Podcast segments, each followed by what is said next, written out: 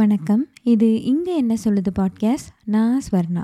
இன்றைக்கி நான் உங்கள் கூட ஷேர் பண்ணிக்க போகிற விஷயம் என்ன அப்படின்னா, எமோஷ்னல் இன்டெலிஜென்ஸ், இட்லியாக இருங்கள். இந்த புக் வந்து சோம வல்லியப்பன் அவங்க எழுதின புக்கு. ஸோ இந்த புக் பற்றின என்னோடய வியூஸ் தான் நான் இன்றைக்கி உங்கள் கூட ஷேர் பண்ணிக்க போகிறேன். நம்ம பொதுவாகவே நம்ம எந்த அளவுக்கு அறிவாளியாக இருக்கோம், அந்த ஐக்யூ லெவல், அதெல்லாம் பற்றி ரொம்பவே இம்பார்ட்டன்ஸ் கொடுப்போம். ஆனால் வந்து இந்த இக்யூன்னு ஒன்று இருக்குது, அது பேர் எமோஷ்னல் கோஷன்ட். அது நமக்கு எந்தளவு இருக்குது, அது எந்த அளவுக்கு முக்கியம், அதை பற்றி நம்ம பெருசாக பேசவே மாட்டோம். இக்யூன்னா என்னென்னா, நம்ம பொதுவாக அந்த கம்பெனிலாம் ஜாயின் பண்ணுறப்போ நம்ம அறிவு மட்டும் இல்லாமல் ஒரு இன்டர்பர்சனல் ஸ்கில்ஸு, அப்புறம் அந்த சாஃப்ட் ஸ்கில்ஸ், இந்த மாதிரியான விஷயம்லாம் சொல்கிறோம்ல. ஸோ இது எல்லாமே இக்யூக்குள்ளே தான் வருது. ஸோ இந்த எமோஷ்னல் கோஷன்ட் அப்படிங்கிறது ஒரு வேலைக்கு சேர்ந்து வேலைக்கு போகிறதுல மட்டும்தான் முக்கியமாக அப்படின்னா இல்லை. நம்ம ஒரு பர்சனல் லைஃப்பில், ஒரு ரிலேஷன்ஷிப் ஆகட்டும், ஒரு டே டு டே லைஃப் ஆகட்டும், அதுலேயும் சரி, அல்லது நம்ம ஒரு நமக்கு லைஃப்பில் ஒரு முன்னேற்றத்துக்கும் இது ரொம்ப முக்கியமானதாக இருக்குது அப்படின்றத சொல்கிறாங்க. எப்படி உங்களுக்கு ஒரு ஜாபில் இது எவ்வளோ தூரம் முக்கியமோ அதே மாதிரி தான் உங்களோட பர்சனல் லைஃப்லேயும், உங்கள் ரிலேஷன்ஷிப்ஸ்க்கும், அப்புறம் நீங்கள் ஒரு அடுத்த லெவல் அடைய உங்கள் முன்னேற்றத்துக்கும் எல்லாத்துக்குமே இந்த எமோஷனல் இன்டெலிஜென்ஸ் ரொம்பவே முக்கியமானது அப்படின்றத பற்றி இந்த புக் ஃபுல்லாகவே சொல்லியிருக்காங்க. ஸோ எமோஷ்னல் இன்டெலிஜென்ஸ்னால் என்ன? நம்ம ஜென்ரலாக உணர்ச்சி வசப்பட்டு சில விஷயங்கள் பண்ணிடுவோம்ல, உணர்ச்சி வசப்பட்டு பேசிடுவோம், உணர்ச்சி உணர்ச்சி வசப்பட்டு சில வார்த்தைகள் விட்டுருவோம், அல்லது சில முடிவுகள் எடுத்துருவோம். அதுக்கப்புறம் அது தப்பு அப்படின்னு வந்து லேட்டர் ஆன் கொஞ்சம் பொறுமையாக யோசித்து பார்த்தா நமக்கே தெரியும்ல. அந்த மாதிரி நம்ம ரியாக்ட் பண்ணுற விஷயங்கள்லாம் தான் எமோஷ்னல் இன்டெலிஜென்ஸ் அப்படின்னு சொல்கிறாங்க. ஸோ இதில் வந்து ஃபர்ஸ்ட் ஒரு எக்ஸாம்பிள் சொல்லியிருக்காங்க, மைக் டைசன். மைக் டைசன்ற பேர் கேள்விப்பட்டோன்னே நம்ம எல்லா எல்லாருக்குமே ஞாபகம் வருது என்னென்னா, இவர் ஒரு குத்துச்சண்டை வீரர். அதுவும் இல்லாமல் இவர் வந்து கூட சண்டை போட்டவங்களோட காதை கடிச்சு வச்சிட்டாரு அப்படின்றது நிறைய பேருக்கு தெரியும். ஸோ இவர் ஏன் இப்படி பண்ணார்? இவருக்கு வந்து தெரியாதா என்ன? அவர் வந்து ஒரு குத்துச்சண்டை வீரர், லைக் அதில் நிறைய டைம் அதில் வின் பண்ணியிருப்பார், ஒரு நல்ல பொசிஷனில் இருக்கனால தான் அந்த பேரே நம்ம பெ பெருசாக நம்ம அந்த கேமை பற்றி தெரிலனா கூட அந்த பேர் நமக்கு தெரியுது. ஆனால் அவருக்கு தெரியாதா என்ன, இந்த மாதிரி ரூல்ஸு, காதெல்லாம் கடிக்கக்கூடாது, நாளை பின்ன நம்ம இந்த மாதிரி பண்ணுறோன்னு வெளியே இந்த மாதிரி நம்ம பண்ணிட்டோன்னா நாளை பின்ன இதையே பற்றி தான் உலகம் ஃபுல்லாக பேசுவானுங்க, நம்ம பேரை சொல்லலையே அப்படின்றதெல்லாம் அவருக்கு தெரியாதா என்ன? கண்டிப்பாக தெரியும். ஆனால் அந்த மூமெண்ட்டில் அவர் அதை எதையுமே யோசிக்காமல் ஒரு முடிவெடுத்தார் இல்லையா, டக்குன்னு அந்த கோவத்தில் கூட சண்டை போட்டவரோட காதை கடிச்சு வச்சிட்டார் இல்லையா. ஸோ இதுதான் எமோஷ்னல் இன்டெலிஜென்ஸ் லேக் ஆகுறதுன்னு சொல்கிறாங்க. இது வந்து ஆக்சுவலி என்ன நடந்திருக்குன்னா, இவர் கூட சண்டை போட்டவங்க ஆல்ரெடி இதே பேர் முன்ன சண்டை போட்டு மைக் டைசன் வந்து அதில் தோத்துருந்திருக்கு. ஸோ அப்போ தோத்தப்போ என்ன நடந்ததுன்னா, அந்த கூட சண்டை போட்டவர் வந்து இவரை தலையாலேயே முட்டி அந்த மாதிரி தோக்கடிச்சிருக்காரு. ஸோ இப்போது அகெயின் இந் இதே பேர் மறுபடியும் சண்டை போடலை, அவர் அதே மாதிரி அவரோட ஆப்போசிட்டில் இருக்கவர் தலையை வச்சு முட்டியிருக்காரு. முட்டினோடனே இவருக்கு வந்து, நீ ஏற்கனவே என்கிட்ட தோத்தன்றதை சொல்லி காமிக்கிறதுக்காக தானே நீ இந்த மாதிரி என்னை தலையை வச்சு முட்டுற அப்படின்ற மாதிரி அந்த மைண்ட் அவருக்கு டக்குன்னு அப்படி ஒர்க் ஆகி ஒர்க் ஆகி சடனாக ஒரு காதை பிடிச்சி கடிச்சு வச்சிட்டாரு. ஸோ இந்த மாதிரி தான் நம்ம டக்குன்னு ஏதாவது ஒன்று ஒருத்தவங்கள அடிச்சிருவோம், சில சமயம் சில சமயம் கோவத்தில் ஏதாவது பேசிடுவோம், இதெல்லாம் நடக்குது இல்லையா. ஸோ இந்த அடிக்கிறது, கோவப்படுறது, பேசுகிறதுலாம் கொஞ்சம் கம்மி. இதோட எக்ஸ்ட்ரீம் வெர்ஷனாக தான் ஒருத்தவங்களை கொலை பண்ணுற அளவுக்கு கூட போயிடுறோம், அல்லது சூசைட் அட்டம்ப்ட்டு. இது எல்லாமே அந்த எமோஷ்னல் இன்டெலிஜென்ஸ் நமக்கு கம்மியாக இருக்கிறனால தான், அந்த மொமெண்ட்டில் டக்குன்னு நம்ம யோசிக்காமல் எடுக்கிற முடிவுகள் தான் எல்லாத்துக்கும் காரணம் அப்படின்றத சொல்கிறாங்க. அண்டு இடம் பொருள் ஏவல் அப்படின்னு ஒன்று இருக்கும்ல, லைக் எந்த இடத்துல என்ன பேசணும், என்ன பேசக்கூடாது, அந்த சுச்சுவேஷனில் அது ஓகேவா, நம்ம பேசினா அது ஒரு நல்ல விளைவுகளை தான் ஏற்படுத்துமா, அதெல்லாம் யோசிக்காமல் நம்ம டக்கு டக்குன்னு ஏதாவது பண்ணிடுறோம்ல, அதுவும் இந்த எமோஷனல் இன்டெலிஜென்ஸ்குள்ளே தான் வருது. ஸோ இதுக்கு ஒரு எக்ஸாம்பிளாக என்ன சொல்கிறாங்க அப்படின்னா, இப்போ ஒரு டாக்டர் இருக்காங்கன்னு வச்சுக்கோங்க, ஒரு ஐ டாக்டர் இருக்கார். அவர்கிட்ட ஒரு பேஷண்ட் வராங்க, அவங்க வந்து கண்ணில் ஒரு பெரிய இன்ஃபெக்ஷன், இந்த மாதிரி உடம்பு சரியில்லை அப்படின்ற மாதிரி வராங்க. ஸோ இவர் எல்லா டெஸ்ட்டும் பண்ணி பார்த்துட்டு இது கண்ணை எடுத்துடணும், அதுதான் உங்களுக்கு வந்து பெட்டரான ஆப்ஷனாக இருக்கும், இல்லைனா ரொம்ப உங்களுக்கு பாதிப்படையும் அப்படின்றத இவர் சொல்கிறாரு. உடனே பேஷண்ட் வந்து ஐயோ கண்ணை எடுக்கணுமா அப்படின்னு சொல்லிட்டு ரொம்ப பயந்துட்டு ஒரு செகண்ட் ஒப்பீனியனுக்காக வேறு வேறு டாக்டர்ஸ்லாம் விசிட் பண்ணுறாங்க. எல்லாருமே வந்து ஃபைனலி இதையே தான் சொல்கிறாங்க, உங்கள் கண்ணை எடுத்தால் தான் இந்த இன்ஃபெக்ஷன் சரியாகும் அப்படின்ற மாதிரியான விஷயத்தையே சொல்கிறாங்க. அண்ட் ஃபைனலி வந்து இவர் ரொம்பவே அது எக்ஸ்ட்ரீம் லெவலுக்கு போய் உடனே எடுத்தாகணும் அப்படின்ற ஒரு ஸ்டேஜில் ஒரு டாக்டர் வந்து இவர் கண் சர்ஜரி பண்ணி எடுத்துடுறாங்க. அந்த இன்ஃபெக்ஷனை க்யூர் பண்ணுறதுக்காக இவரோட பார்வை போயிடுது. ஸோ இதுக்கப்புறம் மறுபடியும் இவர் அதே டாக்டர், அந்த ஃபஸ்ட்டு விசிட் பண்ணார் இல்லையா, அதே டாக்டர்கிட்ட வராரு. வந்து கண்ணில் கட்டு கூட வராரு. உடனே அவர் கேட்குறாரு, என்னங்க ஆச்சு கண்ணில் கட்டு போட்டிருக்கீங்க அப்படின்னா, நீங்கள் சொன்னீங்கல்ல டாக்டர் அது மாதிரி எனக்கு கண்ணில் இன்ஃபெக்ஷன்னு கண்ணை எடுக்கணும் அப்படின்ற மாதிரி சொன்னீங்கல்ல, அது ரொம்ப சிவியர் ஆகிட்டு இப்போ கண்ணை எடுத்துட்டாங்க டாக்டர், கடைசியாக எடுத்துகிற மாதிரி ஆயிடுச்சு அப்படின்னு அவர் சொன்னோன்னே இந்த ஆப்போசிட்டில் இருக்க டாக்டர் வந்து கெக்கே பிக்கேன்னு சிரிச்சுட்டு, நான் தான் அப்பயே சொன்னேன் இல்லை கண்ணை எடுக்கணும்னு, நான் சொன்னப்பே எடுத்துருக்க வேண்டியதானே, நீ போய் எதுக்கு பார்த்து டாக்டர்கிட்ட கேட்ட அப்படின்ற மாதிரி அவர் கடைசியாக எடுத்துட்டானா வச்சானா ஆப்பு உனக்கு அப்படின்ற மாதிரி சிரிச்சாருன்னா எப்படி இருக்கும்? நம்ம அந்த பர்சனை என்னவா மதிப்போம்? லைக் அவர் சொல்கிறது ஓகே, ஒரு அவருடைய ஒப்பீனியனாக இருக்கலாம். லைக் என்னோடய ஒப்பீனியனை நீ அக்செப்ட் பண்ணாமல் வேறு செகண்ட் ஒப்பீனியனுக்கு இவ்வளோ தூரம் நீ போய் இவ்வளோ லேட் பண்ணிட்டியே அப்படின்ற மாதிரி இவர் எடுத்து நான் அவருக்கு தோணியிருக்கலாம். ஆனால் அந்த இடத்துல அதை சொல்கிறது கரெக்டாக?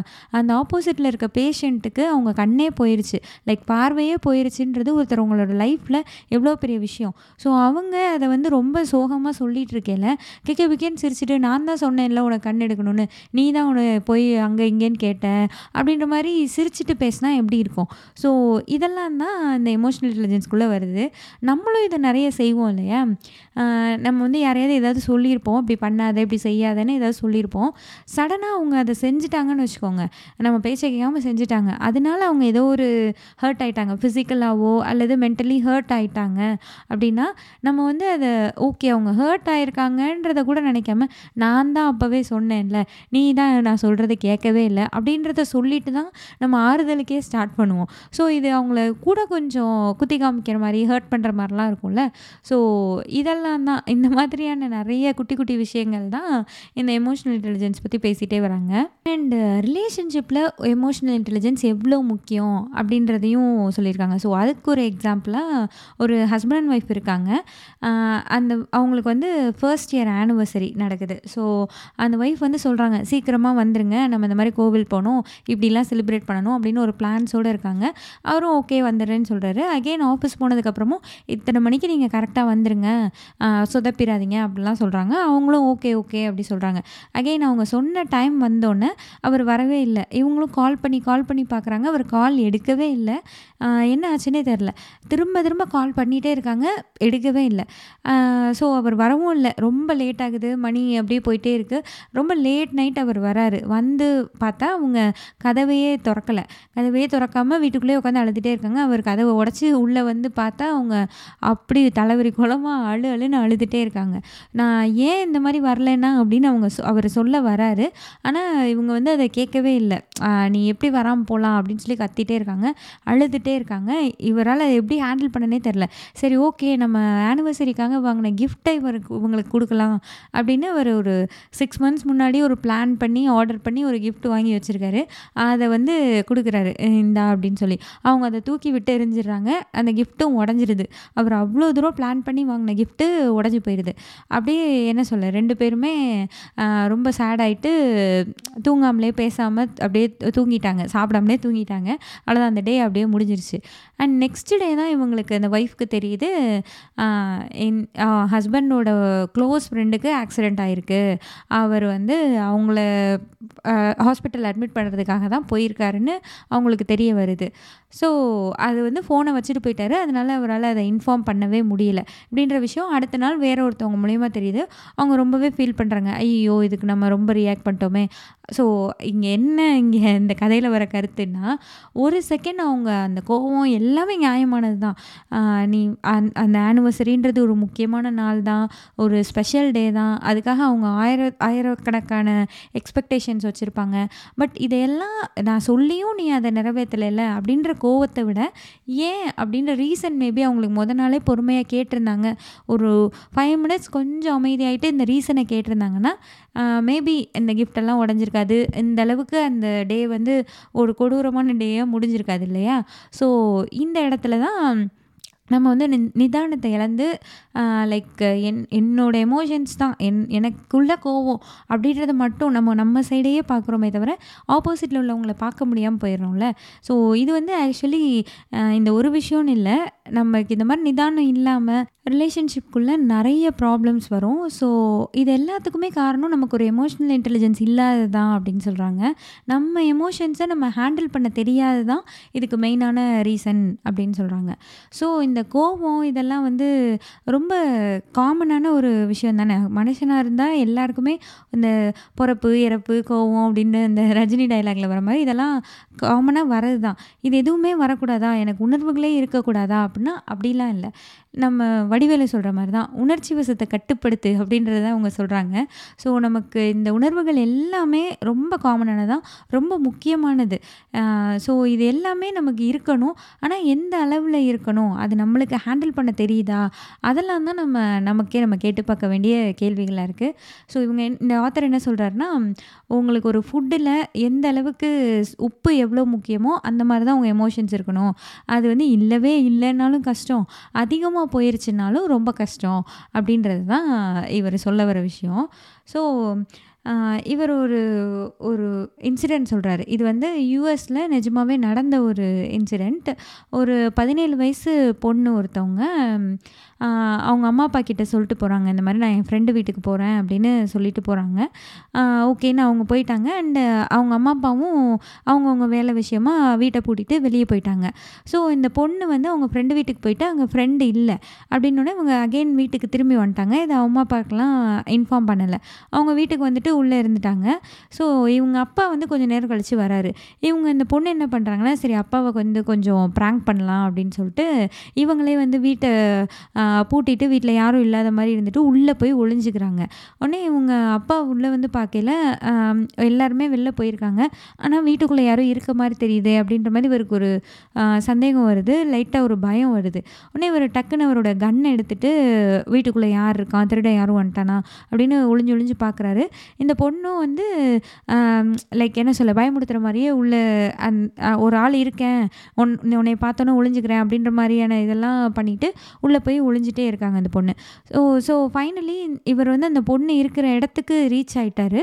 அந்த பொண்ணும் வந்து சடனாக நான் தான் அப்படின்னு சொல்லி வெளில டக்குன்னு ஒரு கத்திட்டு வந்து நிற்குது. இவர் என்னென்னா டக்குன்னு சுட்டுறாரு. ஸோ அவர் பொண்ணுன்னு தெரிஞ்சுமே அவர் சுட்டுட்டார். கண் வந்து அவர் பொண்ணை தான் பார்க்குது, தன்னோட குழந்தை தான் அதுன்னு தெரியுது.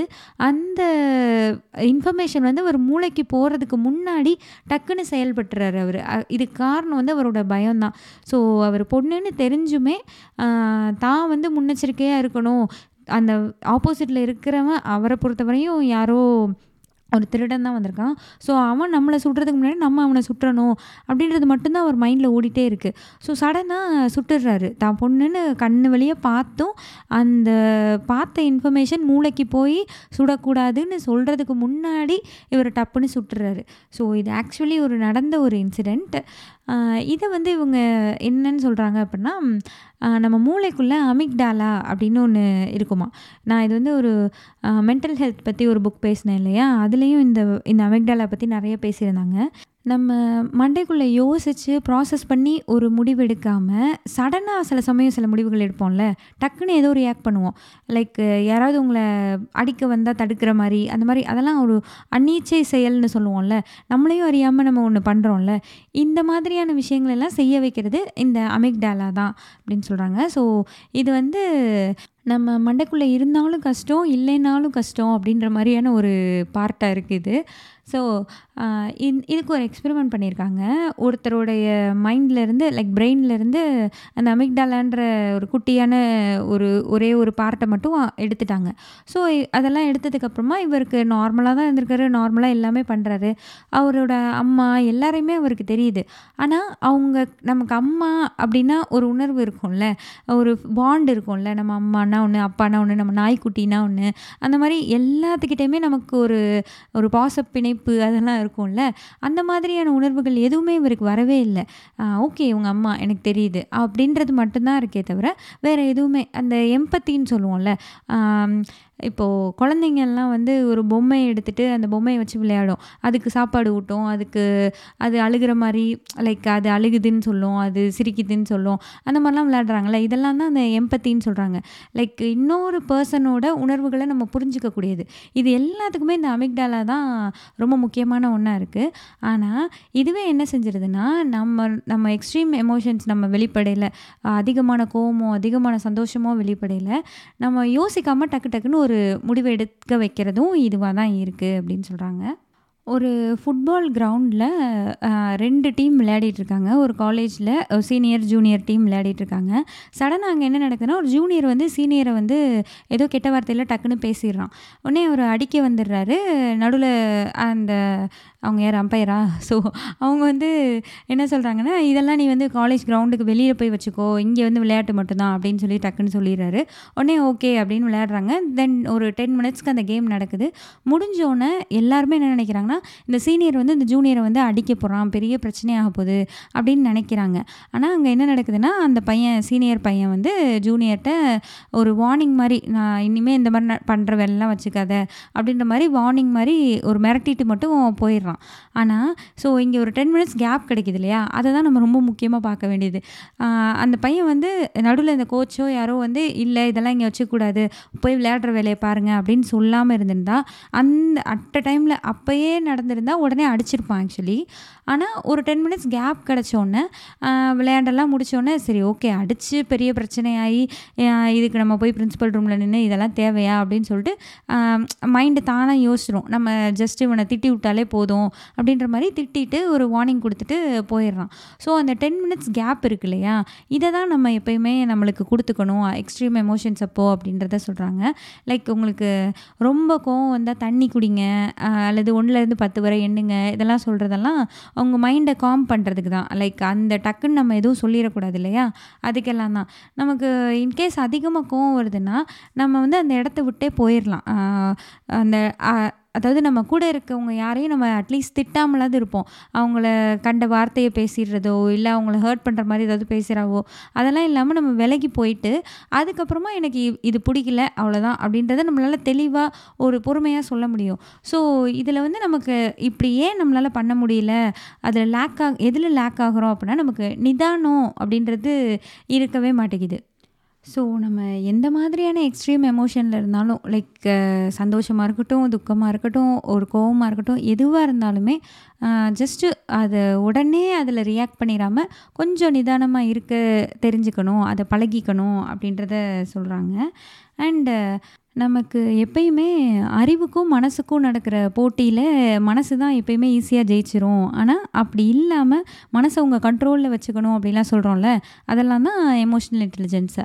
லைக் இப்போ நாளைக்கே எனக்கு நாளைக்கு ஒரு படம் ரிலீஸ் ஆகுதுன்னா நாளைக்கே எனக்கு பார்த்தாகணும், உடனே நான் பார்த்தே ஆகணும் அப்படின்றதெல்லாம் நமக்கு தோண தான் செய்யும்.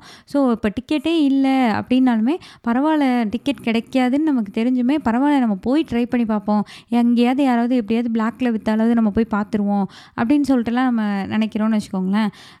அப்போ வந்து லைக் அதை செஞ்சு தான் ஆகணும் செஞ்சு தான் ஆகணும்னு நம்ம ரொம்ப நம்மளை நாமே புஷ் பண்ணுவோம்.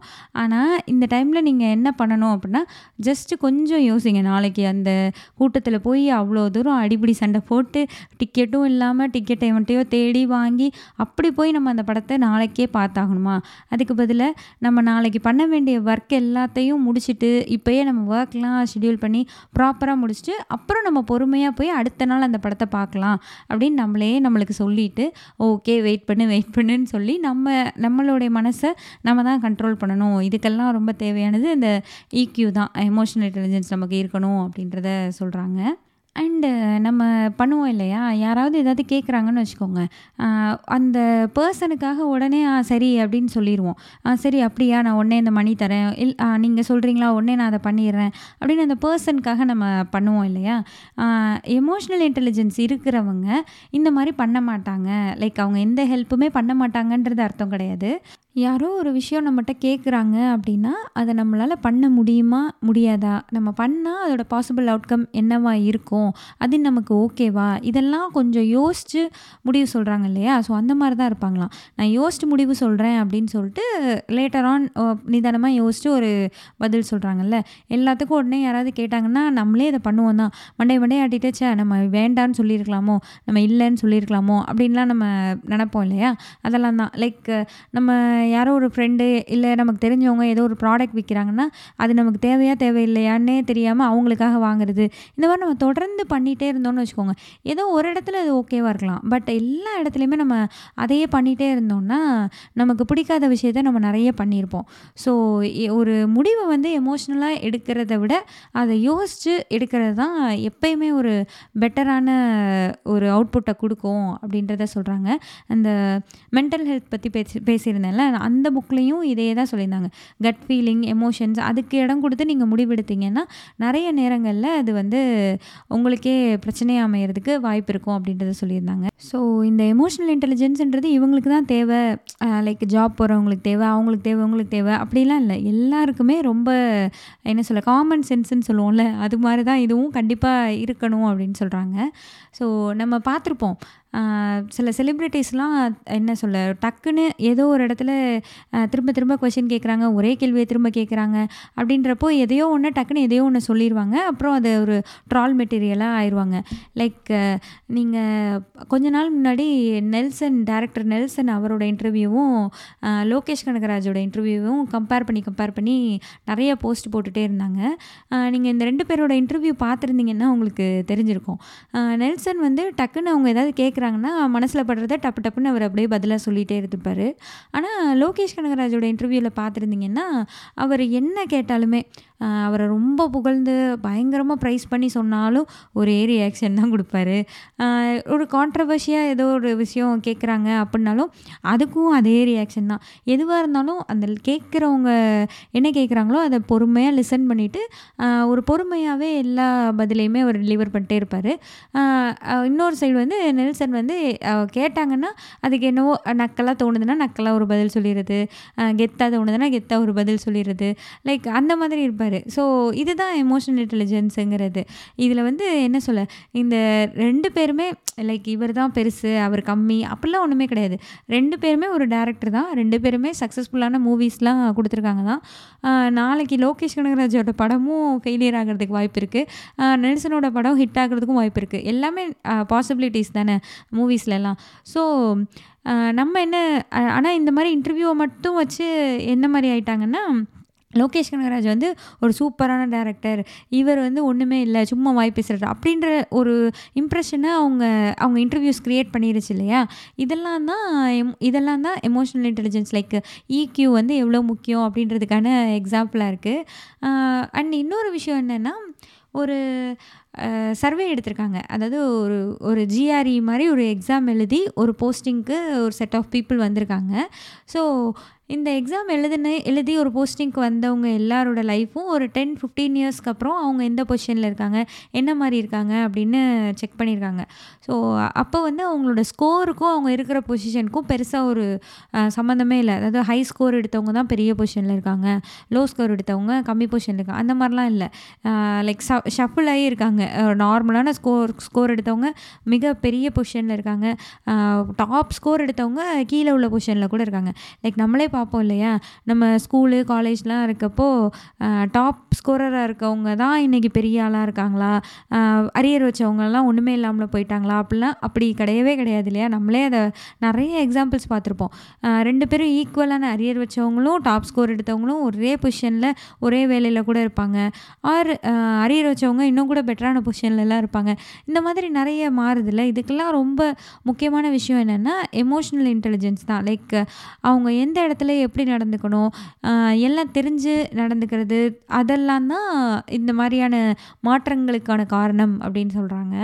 இந்த முன்னேற்றம் சக்ஸஸ் இதெல்லாம் விட்டுருங்க, இதெல்லாம் கூட அப்புறம் ரெண்டாவதாக வச்சுக்கலாம். பட் நம்மளுக்கு ஒரு எமோஷனல் இன்டெலிஜென்ஸ், நம்ம எமோஷன்ஸை நம்ம ஹேண்டில் பண்ண தெரிஞ்சது அப்படின்னா நம்மளுக்கே ஒரு பீஸ்ஃபுல்லான ஒரு சுச்சுவேஷன் இருக்கும். நம்மளுக்கும் அது நல்லது, நம்மளை சுற்றி இருக்கவங்களுக்கும் நல்லது. நம்ம டக்கு டக்குன்னு கோவப்படுற ஆள் அல்லது டக்கு டக்குன்னு வெடுக்கு வெடுக்குன்னு பேசிடுவேன் அப்படின்னா அது நமக்கும் நம்ம பீஸ் ஆஃப் மைண்டை ரொம்பவே குலைக்கும்.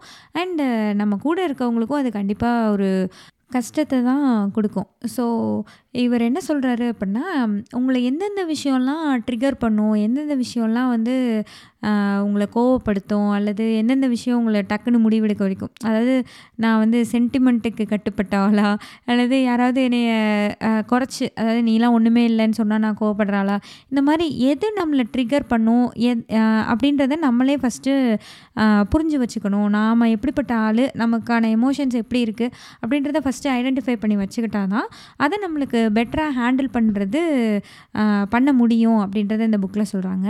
ஸோ இதுக்கே இட்லியாக இருங்கள் அப்படின்னா இவர் மூணு விஷ் மூணு விதமாக இந்த எமோஷனல் இன்டெலிஜென்ஸ் இருக்கிற மக்களை பிரிக்கிறாரு. ஃபஸ்ட்டு என்ன அப்படின்னா, சட்டு சட்டுன்னு எல்லா இடத்துலையும் கோவப்படுறது, என்ன சொல்ல இந்த விஷயங்கள்லாம் என்னை ட்ரிகர் பண்ணும், இது இவன் சொன்னனால தான் நான் இந்த இடத்துல கோவப்படுறேன், இது நடந்தனால தான் நான் கோவப்படுறேன் அப்படின்ற புரிதலே இல்லாமல் டக்கு டக்குன்னு அவங்க எமோஷன்ஸை வெளிப்படுத்திடுறவங்களா, இது மாதிரி தான் தன்னோட எமோஷன்ஸ் தன்னோட ஃபீலிங்ஸ் எப்படிப்பட்டதாக இருக்குது, நம்ம அதை எந்த இடத்துல எப்படி வெளிப்படுத்துகிறோம், இதை எதை பற்றினுமே அறிவு அந்த அந்த நாலேஜே இல்லாமல் இருக்கோம் இல்லையா, அவங்கள வந்து வெறும் மாவு இட்லி மாவு அப்படின்னு சொல்கிறாங்க. அண்ட் அடுத்தது என்னென்னா, எனக்கு தெரியும் இந்த மாதிரி விஷயங்கள் நடக்கலாம் எனக்கு கோவம் வரும், இந்த மாதிரி விஷயங்கள் நடக்கலாம் எனக்கு ஹாப்பினஸ் இருக்கும், இந்த மாதிரி யாராவது கேட்டாங்கன்னா நான் உடனே சரின்னு நான் பண்ணிடுவேன், இப்படிலாம் நான் எப்படி தான் இருப்பேன் அப்படின்றது எனக்கு நல்லா தெரியும், ஆனாலும் நான் என்னை மாற்றிக்கவே மாட்டேன், லைக் இதே மாதிரி தான் இருப்பேன், அதுலேருந்து கொஞ்சம் இம்ப்ரூவ் ஆகிறதுக்கு இன்னும் கொஞ்சம் பெட்டர் ஆகிறதுக்கு நான் எந்த விதமான ஸ்டெப்ஸுமே எடுக்க மாட்டேன் அப்படின்ற மாதிரி இருக்காங்க இல்லையா. எனக்கு தெரியும் அப்படிதான் அப்படின்னு அப்படியே இருப்போம்ல, அந்த மாதிரி இருக்கவங்களை வந்து பாதி வெந்த இட்லி அப்படின்னு சொல்கிறாங்க. ஸோ எந்த இடத்துல எப்படி நடந்துக்கணும், யார்கிட்ட என்ன பேசணும், யார்கிட்ட என்ன பேசக்கூடாது, எப்போ நம்மளோட கோவத்தை வெளிப்படுத்தணும், எப்போ வெளிப்படுத்தக்கூடாது, என்ன மாதிரி வார்த்தைகள் கொண்டு நம்ம கோவத்தை வெளிப்படுத்தலாம், என்ன மாதிரி வார்த்தைகள்லாம் நம்ம பிரயோகிக்கக்கூடாது, இது எல்லாத்தையுமே தெரிஞ்சு அதுபடி நடக்கிறாங்க இல்லையா, அவங்கள வந்து ஒழுங்காக வெந்த இட்லி அப்படின்னு சொல்கிறாங்க. ஸோ இந்த எமோஷனல் இன்டெலிஜென்ஸை இந்த புக் ஃபுல்லாகவே இட்லின்னு தான் அவர் பேசியிருந்தார். ஸோ இந்த புக் ரொம்பவே நல்லா தான் இருந்தது. நான் வந்து ஜென்ரலாக எப்படி இருப்பேன் அப்படின்னா ரொம்ப எமோஷ்னலான ஒரு ஆள் தான் நான். ஸோ நான் யூஸ்வலாக எப்படி நினைப்பேன்னா, எல்லா முடிவுகளுமே எமோஷ்னலாக தான் எடுக்கப்படணும் அப்படின்ற மாதிரியான தாட் தான் எனக்கு இருக்கும். அப்படி இல்லைன்னா என்ன சொல்வேன்னா, என்ன ஒரே அறிவுசார் கூட்டமாக இருக்கீங்க, இப்படியே உங்களுக்கு அடுத்தவங்க எமோஷன்ஸை புரிஞ்சிக்கவே தெரியாது, ஃபீலிங்ஸை புரிஞ்சிக்கவே தெரியாது அப்படின்ற மாதிரிலாம் திட்டிடுவேன். பட் யோசித்து பார்த்தா என்னை சுற்றி இருக்கவங்களில் நான் சில பேரை ரெஸ்பெக்ட் பண்ணுவோம் இல்லையா, நமக்கு நிறைய பேரை பிடிக்கும் அதெல்லாம் இருக்கும், பட் சில பேரை நம்ம ரெஸ்பெக்ட் பண்ணுவோம்ல, அந்த மாதிரி நான் ரெஸ்பெக்டபிள் பர்சன், இவங்க முடிவெடுத்தால் சரியாக தான் இருக்கும், இவங்க சொன்னால் சரியாக தான் இருக்கும் அப்படின்னு சில பேரை நம்ம லைட்டாக நினைப்போம் இல்லையா, அவ் அந்த மாதிரி இருக்க பர்சன் எல் யாருமே வந்து எமோஷனல் அளவே இல்லை. எல்லாருமே வந்து அவங்க முடிவை கொஞ்சம் யோசித்து அப்படி அப்படி எடுக்கிற மக்களாக தான் இருக்காங்க. ஸோ எனக்கே இந்த புக்கை படித்ததுக்கப்புறம் இதை யோசித்து பார்க்கல எனக்கே ஆச்சரியமாக இருந்தது. நம்ம வந்து அவ்வளோ எமோஷ்னல், எமோஷன்ஸ் தான் முக்கியம், பிரியாணி இஸ் அன் எமோஷன் அந்த மாதிரியெல்லாம் இருக்க ஆளாக தான் பேசுகிற ஆளாக தான் இருக்கும். ஆனால் நம்மளே நம்மளை சுற்றி இருக்கவங்களையே என்ன சொல்ல எமோஷ்னல் இன்டெலிஜென்ஸ் அதிகமாக இருக்கிற ஆளை தான் நம்ம ஒரு ரெஸ்பெக்ட்ஃபுல்லாக பார்க்குறோம். லைக் என் என்ன சொல்ல எந்த இடத்துல என்ன பேசணும்னு தெரிஞ்சு பேசுகிறவங்க, எல்லா முடிவுகளையுமே யோசித்து எடுக்கிறவங்கள தான் நம்ம அதிகமாக ரெஸ்பெக்ட் பண்ணுறோம் அப்படின்றது எனக்கே ஒரு ஆச்சரியமான விஷயமாக தான் இருந்தது. ஸோ இது வந்து என்ன சொல்ல நம்மெல்லாம் சில சமயம் நடந்துக்குவோம்ல, யார்கிட்ட என்ன பேசணுன்னே தெரியாமல் பேசுகிறது, நம்மளோட பர்சனல் டீட்டெயில்ஸ்லாம் சம்மந்தமே இல்லாமல் யார்ட்டையாவது நம்ம பாட்டுக்கு நம்ம ஷேர் பண்ணிடுவோம். அதாவது யாரோ ஒருத்தவங்க லைக் யாரோ ஒருத்தவங்க இல்லை தெரிஞ்சவங்க ஒருத்தவங்க நம்மகிட்ட அவங்க லைஃப்பில் நடந்தது சொல்கிறாங்கன்னு வச்சுக்கோங்க, இந்த மாதிரி நடந்துருச்சுப்பா, இது மாதிரி நடந்திருக்குப்பா அப்படிலாம் சொன்னாங்கன்னா, ஆ எனக்கும் இந்த மாதிரி தான் அப்படின்னு சொல்லி நம்ம இல்லாத பொல்லாத இன்ஃபர்மேஷன்லாம் நம்மளை பற்றி நம்ம பாட்டுக்கு பேசிடுவோம். அந்த மாதிரி என்ன சொல்ல கோவத்தில் மட்டும் இல்லை, நார்மலான இந்த மாதிரி யாரோ ஒருத்தவங்க ஏதோ சொல்கிறப்ப கூட நம்ம டக்குன்னு என்ன சொல்கிறோம், என்ன என்ன பேசுகிறோம், இதை இவங்ககிட்ட சொல்லலாமா கூடாதா, அது எதையுமே யோசிக்காமல் நம்ம ஒரு நேச்சுரலாக நம்ம சொல்லிடுறோம்ல. இது சில இடத்துல ஒர்க் அவுட் ஆகலாம், பட் எல்லா இடத்துலையுமே இது ஒர்க் அவுட் ஆகாது இல்லையா. ஸோ இதுதான் இந்த யோசித்து பேசுகிறது, நிதானம், பொறுமையாக முடிவெடுக்கிறது, அதுக்கப்புறம் எமோஷன்ஸை ஹேண்டில் பண்ண தெரியுது, உணர்ச்சி வசத்தை கட்டுப்படுத்த தெரியுது, இது எல்லாமே தான் இந்த புக்கில் பேசியிருந்தாங்க. இந்த புக்கில் வந்து என்னென்னா ரொம்ப கலோக்கியலாக நிறைய விஷயங்கள் எழுதியிருந்தாங்க. பாண்டியன்னு ஒருத்தர் இருந்தார், அவர் வேலைக்கு போயிட்டு இருந்தார், அவர் அவருக்கு அவருக்கும் ஒரு பாஸுக்கும் பிரச்சனை அப்படின்ற மாதிரி இதில் நமக்கு அதை எக்ஸ்பிளைன் பண்ணியிருக்க விதமே வந்து ரொம்ப கேஷுவலாக ஒரு கதை மாதிரி அந்த மாதிரி தான் சொல்லியிருந்தாங்க. இதுக்கெல்லாம் காரணம் என்ன, இந்த கங்குலி வந்து வின் பண்ணோன்னு சட்டையை கழட்டி சுற்றினார்ல, இதுக்கெல்லாம் காரணம் என்ன அப்படின்ற மாதிரி நம்மளை நிறைய கனெக்ட் பண்ணிக்கிற மாதிரியான விஷயங்களாக தான் பேசியிருந்தாங்க. ஒரு பையன் இருந்தால், அவங்க அப்பா இருந்தாங்க, அந்த மாதிரி நம்ம சுற்றி பார்க்குற நம்ம வாழ்ந்துக்கிட்டு இருக்க வாழ்க்கையவும் அல்லது நம்மளை சுற்றி நம்ம பார்க்குற விஷயங்களையுமே தான் இந்த புக்கில் எக்ஸாம்பிளை வச்சு நிறைய விஷயங்கள் பேசியிருந்தார். ரொம்ப நல்லா இருந்தது இந்த புக்கு. ஸோ நீங்களும் இந்த புக் கிடச்சிருந்தா கண்டிப்பாக ரீட் பண்ணி பாருங்கள். ரொம்ப எமோஷ்னலான ஆளாக இருக்கீங்க என்ன மாதிரி அப்படின்னா கண்டிப்பாக இந்த புக் ரீட் பண்ணுங்கள், ரொம்பவே உங்களுக்கு ஹெல்ப்ஃபுல்லாக இருக்கும். நிறைய விஷயங்கள் ஆமால நம்மளும் இப்படி தானே பண்ணுறோம், இதை கண்டிப்பாக மாற்றிக்கிட்டால் இன்னும் கூட கொஞ்சம் பெட்டராக இருக்குமே அப்படின்ற மாதிரி கண்டிப்பாக ஏதாவது ஒரு விஷயம் உங்களுக்கும் தோணலாம். எனக்கு அந்த மாதிரி தோணின விஷயம் என்ன அப்படின்னா, இப்போ என் பையன் வந்து கீழே விழுந்துட்டான், ஏதோ அடிபட்டுருச்சுன்னா நான் ரொம்பவே பதட்டமாயிடுவேன். ஆக்சுவலி இந்த பதட்டம் வந்து ரொம்ப நியாயமானது தான். ஒரு அம்மானா பையன் விழுந்தால் பதட்டமாக தான் ஆவாங்க. ஆனால் அது எவ்வளோ நேரம் இருக்குது, நான் பதட்டமாயிட்டு நான் ஐயோ அடிபட்டுருச்சு ஐயோ ஐயோ நானும் கத்தி ரொம்ப எமோஷ்னல் ஆகி அந்த எமோஷன்ஸை என் பையனுக்கும் கடத்தி அவனும் ஐயோ நமக்கு ஏதோ ஆயிடுச்சு போலன்னு அவனும் கதறி என் கூட இருக்கவங்க என் ஹஸ்பண்டையும் பதட்டப்படுத்தி இந்த மாதிரி ஒரு அந்த மாதிரி ரியாக்ட் பண்ணாமல், அது வந்து ரொம்ப காமனான எமோஷன் தான். நம்ம பையன் டக்குன்னு விழுந்துட்டான் அப்படின்னா, சின்ன குழந்தை விழுந்துருச்சுன்னா, அதுக்கு அடிபட்டுருச்சுன்னா நம்மளால் தாங்கிக்க தான் முடியாது. அது ஒரு என்ன சொல்ல, அது ஒரு கஷ்டமான ஒரு சுச்சுவேஷன் தான். ஆனால் அந்த இடத்த எப்படி ஹேண்டில் பண்ணணும்னு நமக்கு கண்டிப்பாக தெரிஞ்சிருக்கணும். ஓகே விழுந்துட்டானா அடுத்து வந்து என்ன பண்ணணும், என்ன மருந்து வைக்கணும், டாக்டர்கிட்ட போகணுமா, என்ன எந்த அளவில் அது இருக்குது, இதெல்லாம் நமக்கு ஒரு நிதானம் இருந்தால் தான் டெஃபினட்டாக அதை பார்க்க முடியும். அதை விட்டுட்டு இது வந்து நான் ஒரு சின்ன எக்ஸாம்பிளாக சொல்கிறேன். லைக் இது மாதிரி பெரிய பெரிய விஷயங்கள்லாம் கூட இருக்கும். நம்ம கூட இருக்கவங்களுக்கு ஏதோ ஒன்றுன்னா கூட நம்ம ஒரு நிதானத்தோடு இருந்தால் தான் அதை நம்ம ஹேண்டிலே பண்ண முடியும். இப்போ நம்ம பேரண்ட்ஸ் அந்த மாதிரி பெரியவங்களுக்கெல்லாம் கூட இருக்கவங்க டக்குன்னு ஹார்ட் அட்டாக் வந்துருச்சுன்னா ஐயோ ஹார்ட் அட்டாக் வந்துருச்சா அப்படின்னு நம்மளே பதறிட்டோன்னா நம்மளால் அந்த சுச்சுவேஷனை ஹேண்டிலே பண்ண தெரி பண்ண முடியாது, ரொம்ப கஷ்டமாயிரும். ஸோ இந்த இடத்துலலாம் உங்களுக்கு எமோஷனல் இன்டெலிஜென்ஸ் ரொம்பவே தேவையாக இருக்கும். அந்த சுச்சுவேஷன் எப்படி ஹேண்டில் பண்ண மண்டையை வச்சு யோசிச்சா தான் முடியுமே தவிர. ஸோ இந்த புக் உங்களுக்கு கிடைச்சதுன்னா கண்டிப்பாக படித்து பாருங்கள். நல்லா நல்லா இருந்தது, ரீட் பண்ணுற எக்ஸ்பீரியன்ஸே ரொம்ப நல்லா இருந்தது. அண்டு ஒரு எமோஷ்னலான ஆளாக இருந்தீங்கன்னா கண்டிப்பாக படித்து பாருங்கள், உங்களுக்கும் என்ன மாதிரி ஏதாவது ஒரு பெர்ஸ்பெக்டிவ் கிடைக்கலாம் இந்த புக்கிலேருந்து. இந்த எபிசோடு எப்படி இருந்தது அப்படின்ற உங்களுடைய கருத்துக்களை எனக்கு இன்ஸ்டாகிராமில் டிஎம் பண்ணுங்கள். அண்டு இந்த எபிசோட் நல்லா இருந்தது அப்படின்னா உங்கள் ஃப்ரெண்ட்ஸ்க்கெலாம் ஷேர் பண்ணுங்கள். இங்கே என்ன சொல்லுது பாட்காஸ்ட்டுக்கு ஃபாலோ பண்ணுங்கள் அண்ட் ரேட்டிங் கொடுங்க. நன்றி, வணக்கம்.